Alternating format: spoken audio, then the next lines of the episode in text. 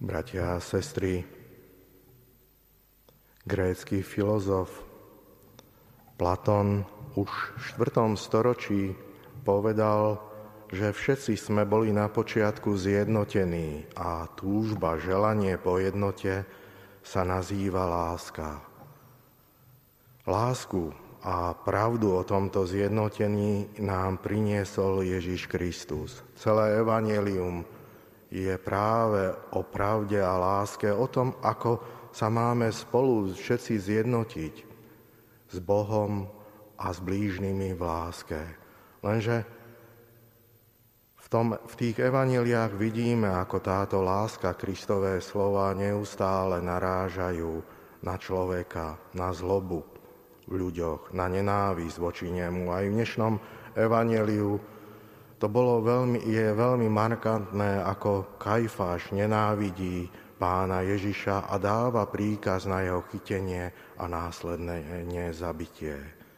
Viete, pre nás všetkých je veľmi dôležité, aby sme skúmali, odkiaľ sú naše myšlienky a kam smerujú. Lebo v tomto svete je neustále prítomné zlo. Každý z nás s ním má skúsenosť.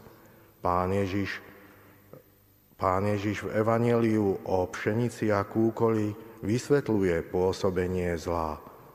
Určite toto Evangelium každý pozná, len tak pre ilustráciu spomeniem, že Kristus tam vraví o tom, ako Boh rozsieva dobré semeno do našich srdc.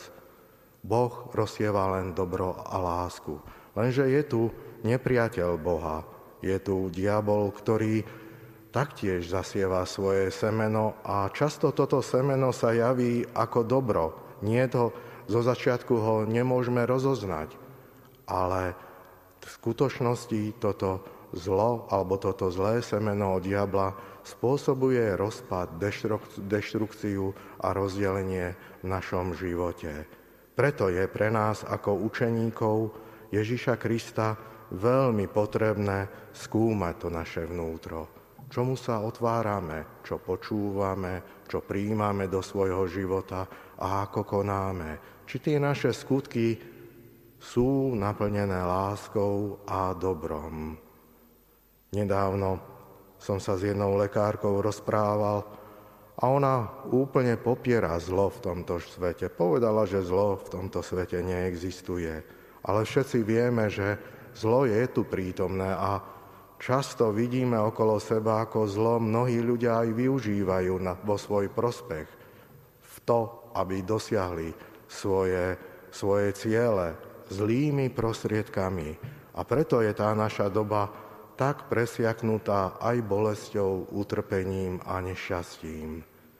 My, kresťania, my sa musíme naučiť, aby sme vždy sa vždy bojovali so zlom jedine ako Ježiš Kristus. Možno, že tie prostriedky, to Božie slovo, sa nám zdá niekedy také veľmi jemné, neúčinné v tomto svete, ale jediný, kto porazil zlo v tomto svete, je Kristus. Preto buďme, buďme, majme pokorné srdce a učme sa bojovať so zlom tak ako Pán Ježíš. Je to veľmi potrebné, lebo Diabol nám bude neustále predkladať aj iné cesty, rafinované cesty a tieto cesty to zlo nikdy neporazia. Raz som pred mnohými rokmi pozeral jeden dokument o ľudovom liečiteľovi z Brna, ktorý mal ozaj výnimočné schopnosti, uzdravoval ľudí a Raz sa tak začal zamýšľať hlbšie, že odkiaľ má vlastne túto schopnosť liečiť ľudí.